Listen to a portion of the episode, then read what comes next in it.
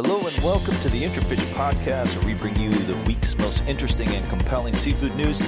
I'm Drew Cherry, editor in chief, joined by John Fiorillo, executive editor. So we've got just a couple of stories to talk about today, and unfortunately, one is a sad one. We just got news earlier this morning that uh, longtime National Fisheries Institute president John Connolly passed away at the age of 61. Now, you know, there are association heads that come and go um, across the world, across different associations. And some leave a mark, some don't leave a mark. Um, and some take the job seriously, some don't take the job that seriously. Um, but John Connolly was uh, different, and he came to the National Fisheries Institute in an interesting period.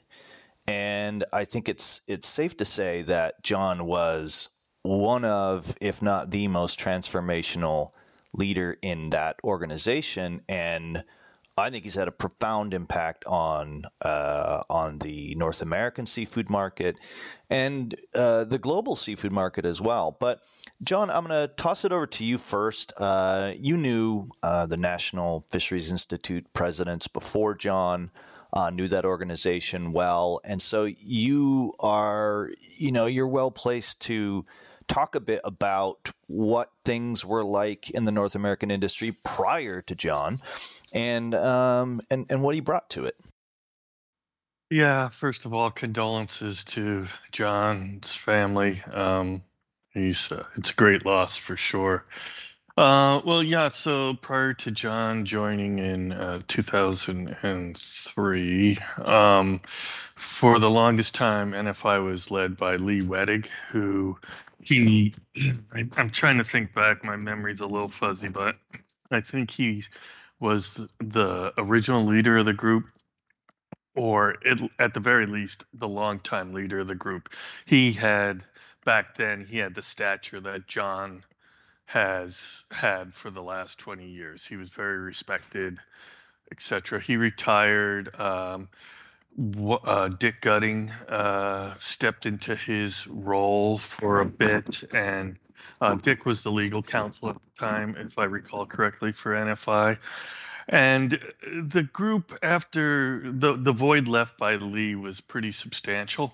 So the group was already struggling to kind of find where it wanted to go. It's like any organization at some point, you know, that you go through these these periods where you have to decide where the organization really wants to go and and what it wants to look like 10, 15 years down the road. That's kind of where they were and members were staying, members were leaving. There was, you know, in, in the defense of anybody who's led NFI, it's a very fractured industry. They're trying to hold together, you know, the crab guys and the shrimp guys and salmon guys and importers and exporters and etc. So it's inherently a tough job to begin with. Anyways, in 2003, John walked in the door from the chemical industry. He was a professional um, association manager by then. He had come from a chemical association. So he wasn't a seafood guy, which, of course, immediately, you know, ding dongs like me in the press, oh, he doesn't know seafood, you know, and okay.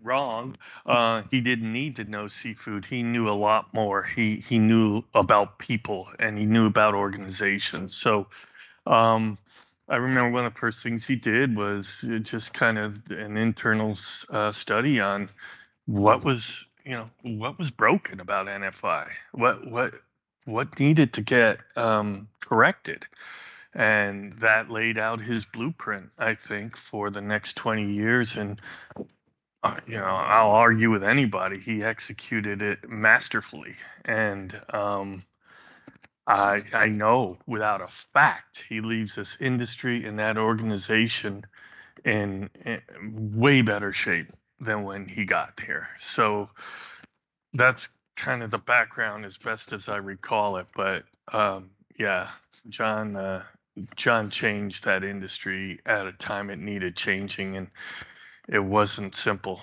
But he did it with, you know, he wasn't like long arm of the law, strong man kind of that. He didn't take any of that approach. He just got people to collaborate, people to talk openly and honestly about the good, the bad, the ugly, and uh, through that all, he distilled a way to bring them all together. And I mean, look look at what we got now. We have we have I don't know if it's a decade's worth, but it's close. A decade's worth of future leaders that were cultivated under his watch at NFI. And think about that. Think about these people have all gone through uh, training's not the right word, but have all gone through the NFI Future Leaders Program and they will be the leaders of this and, and are already the leaders of this industry going forward what a legacy to leave behind I think one of the biggest legacies that John left was um, was how the seafood changed its relationship with uh, the NGO and sustainable seafood uh, movement, if we can call it that. Um, at the time when John joined, uh, NFI, you know, the seafood industry, you'll recall, John, and, and I, of course, recall, the seafood industry was still very much at odds with the NGO community and with the notion of sustainable seafood. It was, it was, uh, there were eye rolls about it. There was, um, uh, you know, a, a generally a, a, oppositional relationship, um, and that extended you know, across the world. And I think that John, he joined the Marine Stewardship Council board. Um, I can't recall what year he did that, but that to me was was a pretty watershed moment in that there was a recognition that the seafood industry needed to have a seat at the table on on uh, on the Marine Stewardship uh, Council and certification um, uh, bodies. And I think that John's ability to uh, demonstrate that he was advocating for the industry while at the same time embracing the concept, the uh, the the the movement of a movement towards sustainable seafood. He saw that coming, and I think he knew it wasn't going to go away. He, he by all means continued to defend the industry if he felt like the industry was being unfairly criticized. But he, um, you know, I, I would say that the attitude among the seafood industry um, about sustainability changed uh, a, a lot because of John. Yeah, there's there's no doubt about it. I mean, John was one of those guys who you could come in all on fire about something. Oh, the greenies, blah blah blah, and you could sit with John for about ten minutes and have a completely different perspective. Not because he was trying to change your mind, but that he broadened your mind. He he would listen to what you had to say, and then he would expand the the, the entire thought universe for you. and people who do that show you show you where your arguments or your feelings may not be fully fleshed out or you know may fall short and when that happens, smart people tend to back up a second, rethink their ways. But John just had a way of doing that without, you know, there was no voice raising or arguing and or any of that nonsense. It was just like, well, let's let's think this through a little bit, right? Let's think this through. And you know, he's he did the same thing uh, with with the whole health message you know, a lot of it is fighting these uh, old saws about mercury and poisoning, and and certainly NFI defends the industry uh, when when those things pop up. Um, but John went in a little different direction. While defending, he also said, "Well, we know seafood. Biggest thing about seafood, it's the healthiest protein on the planet, bar none, bar none." So why don't we start telling people that? But why don't we do it with professionals that they listen to, doctors, dietitians, and that whole program that has built up there. not you know with with the NFI staff too. He's got great staff. His staff stays. That's another great sign of a a, a wonderful leader to me. his staff has stayed for the most part for a long, long time. So they built this whole health, you know, kind of message up. Today, it, it it's the seafood nutrition partnership. Uh, um, you know, which is basically carrying on that initiative and, and doing a great job at it. Um, so yeah, he he just saw things before others, or saw clearer than others. It, you know, it's it's it's a talent for sure. Yeah, and you know another thing, just from a, a journalist perspective too, in in uh, interviewing John and and taking calls from John uh, on and off the record, you know, John was um, he was always honest about giving a clear-eyed picture of the situation. Um, I never felt that John was trying to steer my work uh, or steer how we approached um, coverage of, of something. He was very, very aware that we were going to criticize the industry, that we were not going to pull any punches. Um, and I think he he saw the value in having uh, a news outlet like that that wasn't just rah rah. The industry's doing so great, but actually bringing a critical eye and pointing out issues that needed to be um, addressed. And there were a lot of times that you know I would get a call on my cell phone uh, after a story or a commentary or um, or something that we had, had written about, and John would sometimes just call to say, "Hey, that was a great piece," even if it was critical about the industry. Um, and then he would kind of expound on it a bit and say, "Hey, these are some other angles on it that you know really uh, are, are, causing problems in the industry." And so he was always uh, he was always uh, direct uh, always honest, open. Um, and then my favorite thing too was he had a great sense of humor. He he knew what our role as the press was, uh, and he loved giving um, giving us a hard time about uh, our coverage, um, you know, or or highlighting when uh, again when stories uh, were important to the industry, and I always appreciated that because I never felt that John was upset about negative coverage or coverage that uh, wasn't flattering to the industry. I think he he really realized the value of uh, of a free and open press. Um, but I think he really, um, when he did see that there were inaccuracies uh, in the the mainstream press, you know, he came out and was, um, you know, very, very direct about that. And I imagine that when uh, when some of these reporters contacted him from the New York Times or Washington Post or the Guardian, I imagine that it it was um, they expected something else, and they probably got from John. Oh, definitely. I mean, he was calm. He was rational. You know, um, whenever a reporter calls and that's what they receive on the other side, it it opens them up to listening more you know, rather than just calling for a quote or whatever it be. I, I want to, there's two great stories we have to share, Drew, um, related to John was uh, way back in 2006, I think we started the Intrafish Person of the Year Award. And John was our very first. And back then, we gave a donation uh, to the charity of the winner's choosing and we also this was my idea we also using their their um, uh, face uh, created a like a superhero doll like um, a doll of of the winner that we gave to them with with a trophy that we all also presented.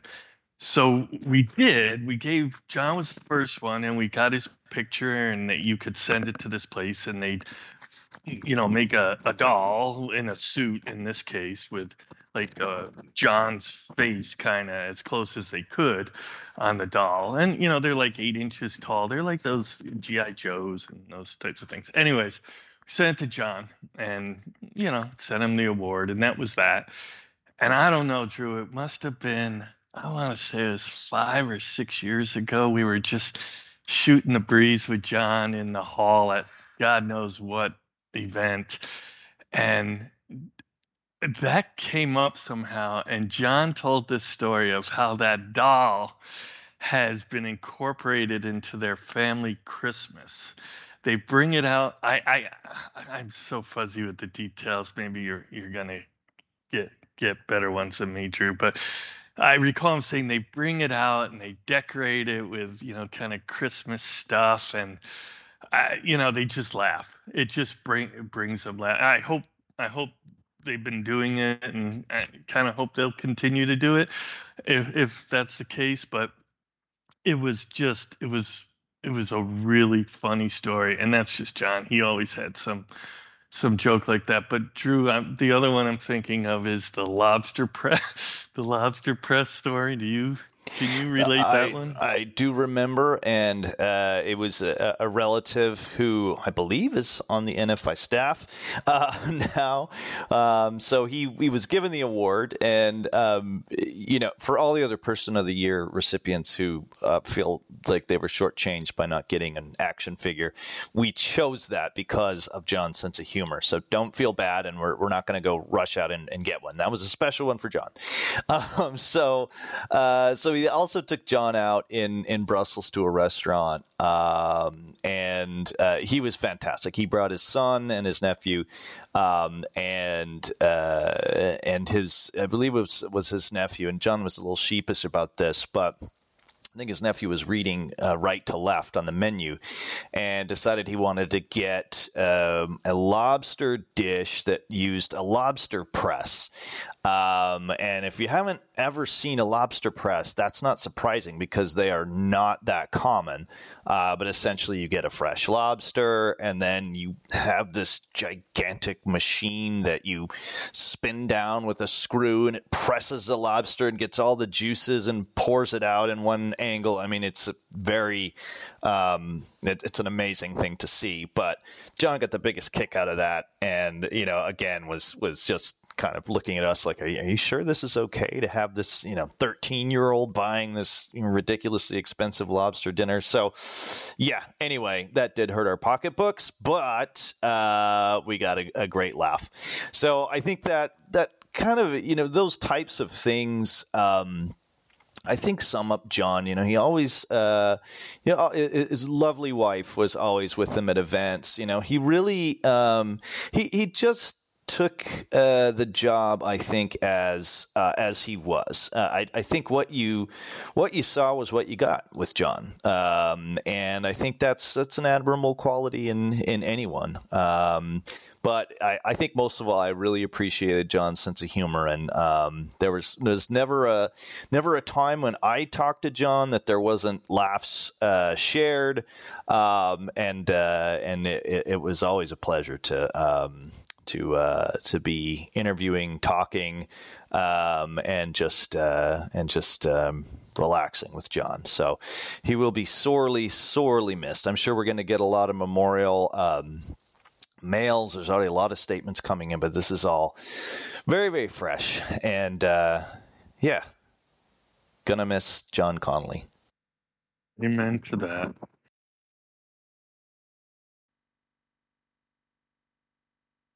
Big news last week.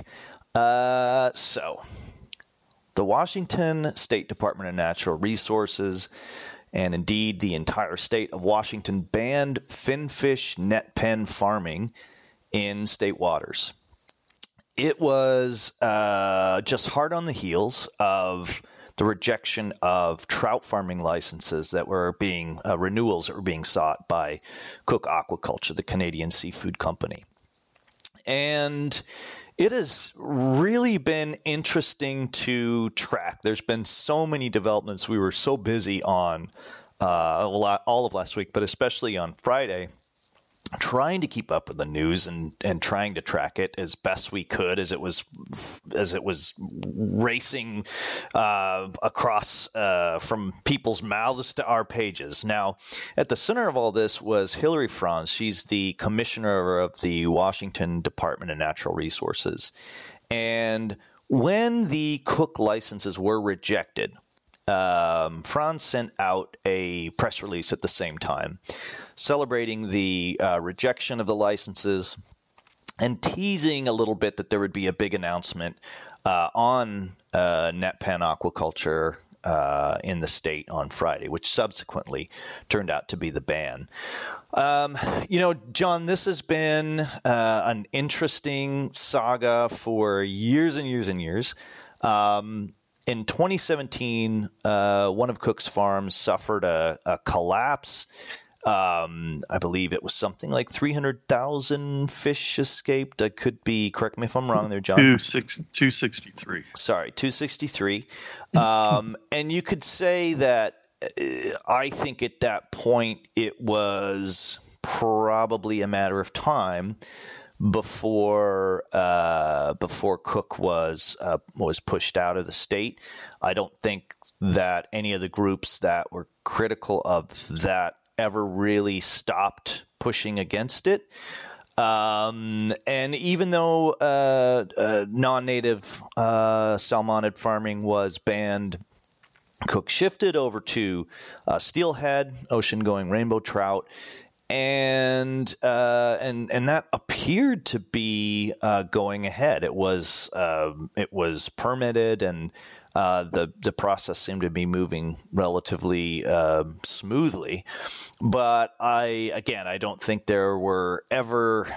I think there was always intentions that this would happen from some parties uh, in the NGO community and and possibly uh, in the government as well but um, but it's it's been uh, quite a process. John, uh, tell us a little bit about um, just the coverage last week. You were right there in the middle of all of it. Um, there was so much in the run up to it. Maybe talk a little bit about how uh, Cooke and the Jamestown uh, tribe, it's a, a, a, indigenous group here in Washington State, um, the project they were working on, and, and how this has really uh, just kind of come as a big surprise to them and just all the different angles here. Yeah, sure. I think it came as a big surprise to everybody. Um, certainly, Cooke's seemed to get surprised by it, and um, I mean, there wasn't really much tipping of the hand as to what was going to happen until those leases uh, until it was announced those leases wouldn't be renewed. So that's for two farms that Cooke has uh, in in Washington waters, and they were raising steelhead, which was allowed. Uh, the law was changed after the collapse, and steelhead could be raised because they're native. Um, but um, yeah, so all of a sudden, no, the re, re, uh, the leases aren't renewed, and then there's a sentence at the very end of that original press release it says uh, Commissioner Franz will make a statement on the future of uh, aquaculture on Friday. And so that was last Friday. So sure enough, Friday comes and boom, uh, everything's banned. Okay. While those two leases uh, for Cooke were, um, you know, not renewed, there is currently um, a permit in front of the state for a lease to build a, a steelhead farm in Port Angeles, uh, which literally is like uh, 10 miles from me, five miles from me. Um, it was a site where there was a Cooke farm uh, when they bought the farms from Icicle, or when they bought Icicle. And um, the Cooke took it down because it was older and needed a lot of work. So this new farm is uh, proposed to replace that. Will be built with the latest technology and everything like that.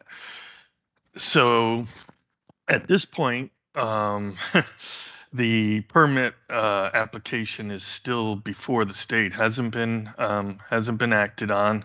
Um, really little to no communication between the jamestown tribe which is doing this in a joint venture with Cooke uh, and the state um, the state hasn't really communicated anything on it yet. So um, that seems dead in the water but it's interesting because in her in her press announcement on Friday, Commissioner Franz was joined by uh, another group of tribal leaders. So um, this issue one could argue has split the the tribal uh, factions within the state, perhaps. So we don't know where that's going to go um, at the moment. Um, but I think I think one point that I find I found really disturbing, and uh, we're still working on this, but during her press conference, Commissioner Franz made it a point to say she had talked to Cooke and others about transitioning to land-based uh, aquaculture within the state. She remarked how she she's you know lords over all the lands and all the tide lands in the state, and there's lots more you know uh, land um, that isn't tide lands that she can uh, use for or that people could use for salmon farming, uh, land-based salmon farming. So that's what she said. And of course, I called uh, Cooke and I said, Hey, um, she just said this in a press conference. Um, can you tell me a little bit about these conversations? And um, Joel Richardson, at uh, he's a spokesperson for Cooke, been there a long time. Um, he said they never happened. There was never a conversation. Let me see if I can read his quote here. Hilary Franz and DNR, that's Department of Natural Resources, have never had conversations with Cooke about doing land based finfish aquaculture development in Washington, he said. Hilary Franz's statement in her press conference about that are mislead are completely false. So my question is did she intentionally lead, mislead people during the press conference the, the press conference was attended by plenty of journalists, uh, local uh, seafood press, et cetera, et cetera. So were they being misled? What what is actually going on here? We're we're we're trying to get to the bottom of it, but um, yeah, it just uh, the, the things just went sideways very quickly with this. Um, you know, there's been rumors in the Seattle papers that uh, Commissioner Franz is eyeing a run at the governorship uh, in two years. So, is this uh, her um, attempt to start building constituencies that will propel her into the big, uh, the big chair? I have no idea. Um, but nevertheless, it, things took a hard, hard turn, and um, unless there's a lawsuit or something like that, it's I don't think things are going to change. And the really sad part that, uh, and you'll hear this from the aquaculture community, is there's there's a ton of science uh, that it was before her um, on the safety of aquaculture in the state, the way it's you know set up now with steelhead, etc., and um, just apparently ignored it all. Just didn't didn't take or maybe took it into account, didn't care, didn't find it convincing, but it's from NOAA. It's from her uh, Department of uh, Fish and Wildlife. Uh, the it, it's legit science. In other words, not a bunch of hocus pocus old saws that you know somebody's bringing up. So, yeah, you you decide for yourself what might be going on here. Well, yeah, I, I have a lot of thoughts on this um, as we kind of go about covering it. And um, I think, you know, it goes to our conversation, John, about the U.S. aquaculture industry or lack thereof. And, you know, this is one more example of how aquaculture development in the United States is. Uh, really, really moving slowly um, for a range of reasons, but one of them is interests against uh, aquaculture. Um, interestingly enough, um, there was a bipartisan group of lawmakers that went out to see uh, the the Jamestown S'Klallam uh, site, and I believe they went to a uh, uh one of Cooke's farms and they came back and remember bipartisan that's rare in any any uh, government. And they wrote a note to uh, wrote a letter to franz saying hey and the quote was these are not your grandfather's fish farms.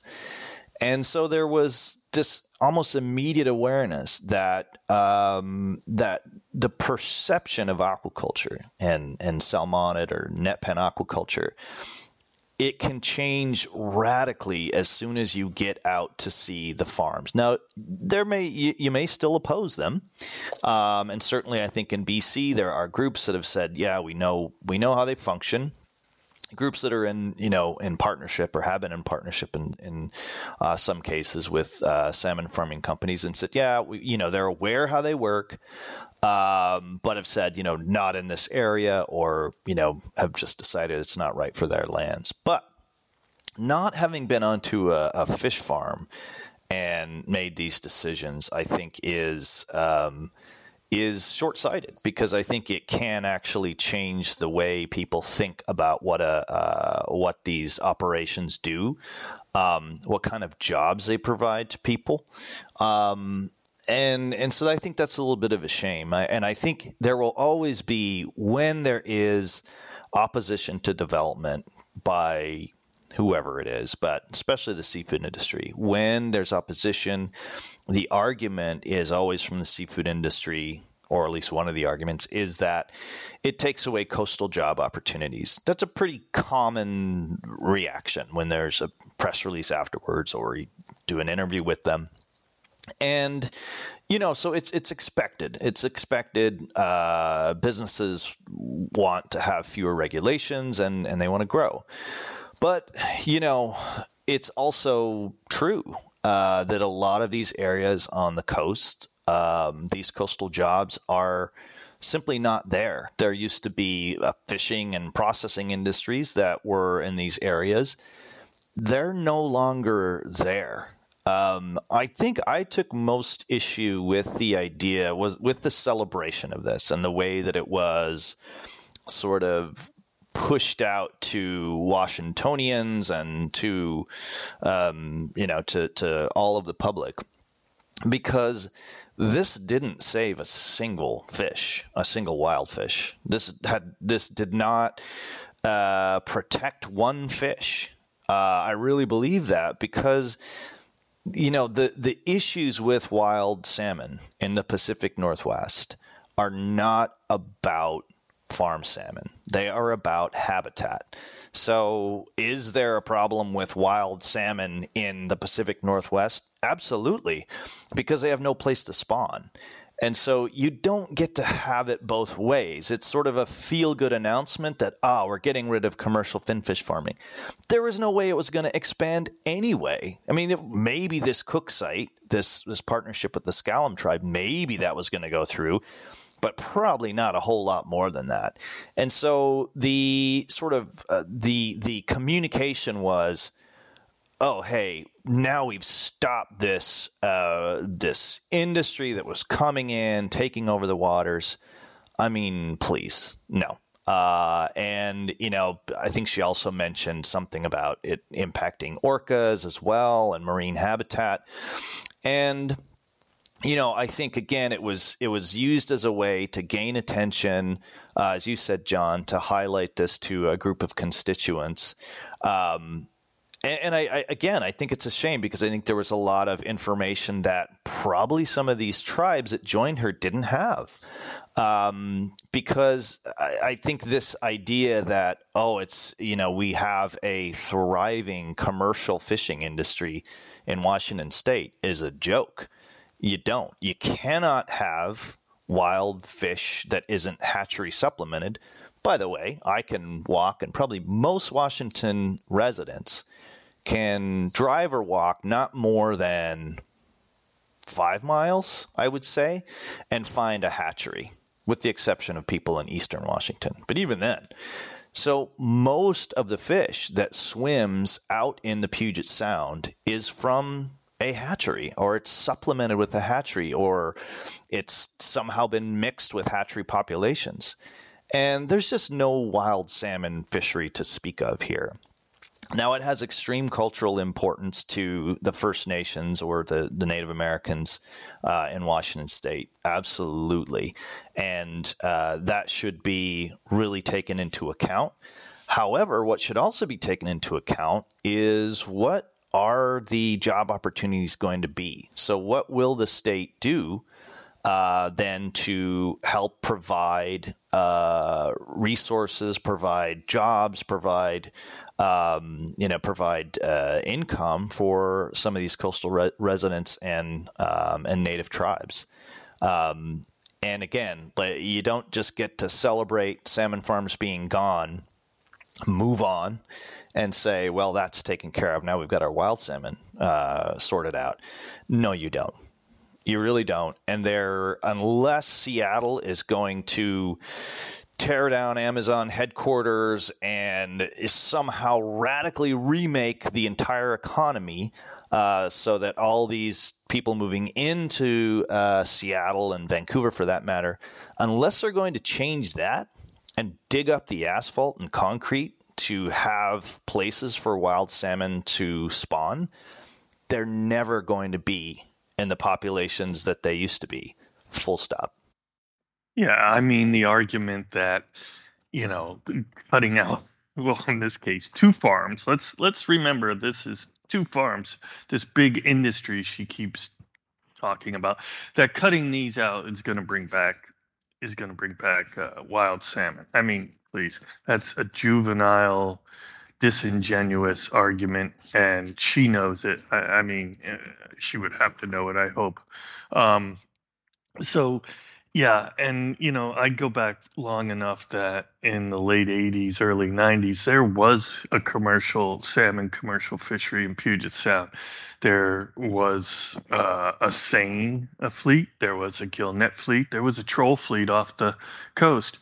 Uh, they, you know, they they are a shadow of themselves if they still exist at all. Um, part of that is because of the Fraser River as well, because those salmon come down here and get caught as well. But nevertheless, um, there, there's no wild salmon fishery. And like you said, Drew, I mean, uh, the idea that you're going to bring it back with what you just did on Friday is. I, mean, it, it it reaches new heights of ridiculousness, you know. So, um, but there you have it. And um, and at, at, this point, I don't know if there'll be a lawsuit by Cooke or anybody else, and maybe there will. I don't know if that would change anything. Um, but at this point, yeah, the there there literally is no salmon farming allowed in California, Oregon, Washington, or Alaska. So um, yeah, that takes out takes out the West Coast. So there you go. Well, I mean, you, are seeing this a lot around the world. You're seeing opposition, coastal opposition, and and um, and uh, you know government opposition to to growth of salmon farming in particular. Um, but you know it it does again it has a larger effect i think on coastal economies um, on the perception of coastal economies um, you know, uh, uh, again, I think the the announcement and the way that it was celebrated really was, as you said, John, disingenuous. I mean, it it was heralded as this huge step, and it really, really wasn't. It affected one company, really, um, financially, right? Um, of course, you could say the future of, of the Jamestown S'Klallam and Cooke partnership that is also affected there. But look, Cooke Aquaculture, Aquaculture is going to survive. They just acquired an Australian salmon farmer, Tassal. Cooke is going to be just fine. So let's not worry about uh, Cooke uh, uh, having too much of a financial impact here. But uh, what it has done is it really has closed off a full avenue for a long, long time to come. And there are a lot of advancements that are happening in uh, salmon farming, closed containment, semi closed containment, all kinds of things. And that's just what we know now. Who knows what's going to happen in the future? Um, but what we do know, what we are very aware of, is that commercial fishing, if anything, is going to continue to become less and less relevant. Uh, certainly in the Pacific Northwest. It's just a fact. And I would venture to guess and let's see how this all plays out. But I would venture to guess that there will next be a movement to remove uh, hatcheries as well, uh, because of the impact that uh, um, hatchery uh, hatchery raised uh, fish could have on uh, wild populations. So, um, again, uh, conservation critically important. Uh, First Nations, Native American rights critically important but there is a element here of um, of jobs and uh, self determination and coastal economies that um, I think it's a nice moment for friends, and it's a a, a nice moment for um, some of the NGOs that have really been pushing against these farms. But then the dust settles, and you have a decision like this made, and you're left with I'm not sure what. I don't know what the next step is for these economies. Um, tourism is often touted. That's silly to me. Um, and I don't think that's a coastal job that, in general, um, a lot of people, some people want to be involved in. But, you know, people people in the coast want to work. They want to work on the ocean. Uh, they want to work with a lot of you know seafood. They want to they want to actually be connected with the place that they live. And for better for worse, salmon farming uh, and aquaculture is is a modern way to do that. But um, you know, I think uh, I think as you said, John, I don't see any anything changing here. Now, we did sort of call uh, privately, we were kind of back and forth speculating what would happen on Friday and we kind of guessed okay something about land-based farming will be mentioned here uh, because this is obviously there has been some work in looking at what's going on in bc um, you know, I think several of the, the groups, the Wild Fish Conservancy was was there with the announcement, and obviously played an important role, and would be very aware of what's happening in BC and other areas. Um, but you know, the fact that wild that uh, land based salmon farming was brought up was not a surprise. We'll figure out why she said what she did. I mean, said what she said. I mean, politicians say a lot of things, and you know, also kind of in the heat of the moment, you can try to spin things in a slightly uh, more positive uh, way you know, and and land based salmon farming that's years away, years away from being a, a valid or relevant um, uh, uh, business in any kind of scale. So, um, yeah, a very very strange week, a, strange uh, decision in, to me in how it was rolled out and how it was presented, and you know, I'm I'm very um, it was good to see uh, the different tribal reactions to it, and it seemed that there was a very, very positive reception to it. At the same time, um, okay, what's next? So I really do hope that Commissioner Franz uh, and the Wild Fish Conservancy and uh, other uh, other NGO groups that have pushed for uh, net pen um, finfish aquaculture to be banned has some good ideas about how to uh, to create coastal jobs and support the economies of these different Native American Native American tribes. Um, I haven't heard those ideas yet. Yeah, well, don't hold your breath. John, we better wrap it up because we've got work to do, and all of these uh, things we're talking about need to be explored in our reporting. So, uh, thanks everyone for joining us. Remember that you can find us on intrafish.com. You can sign up for newsletters there. You can go to the uh, App Store and download the IntraFish app or Google Play, and that's the best way to keep up with our news. Uh, as well as if you are a subscriber, you can sign up for keyword alerts which gets you an announcement on companies you want to follow, species you want to follow as soon as we publish news. So if you had alerts for Cooke Aquaculture, uh, you got a lot of news first before anybody else did last week. So thanks, everyone. We'll talk to you next time.